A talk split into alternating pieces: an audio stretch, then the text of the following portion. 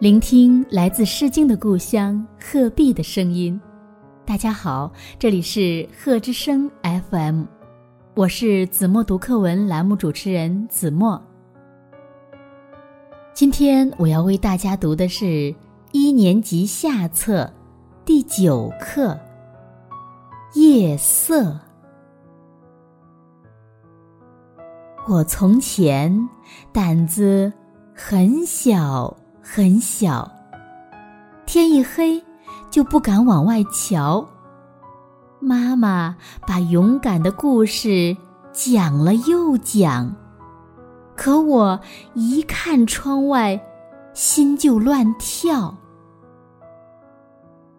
爸爸晚上偏要拉我去散步，原来花草都像白天一样微笑。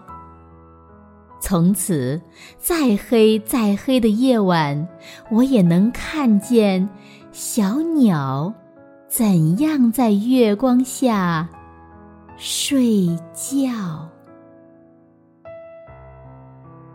用我的声音温暖你的世界，感谢关注贺之声 FM。如果您喜欢我们的节目，请在节目下方点赞。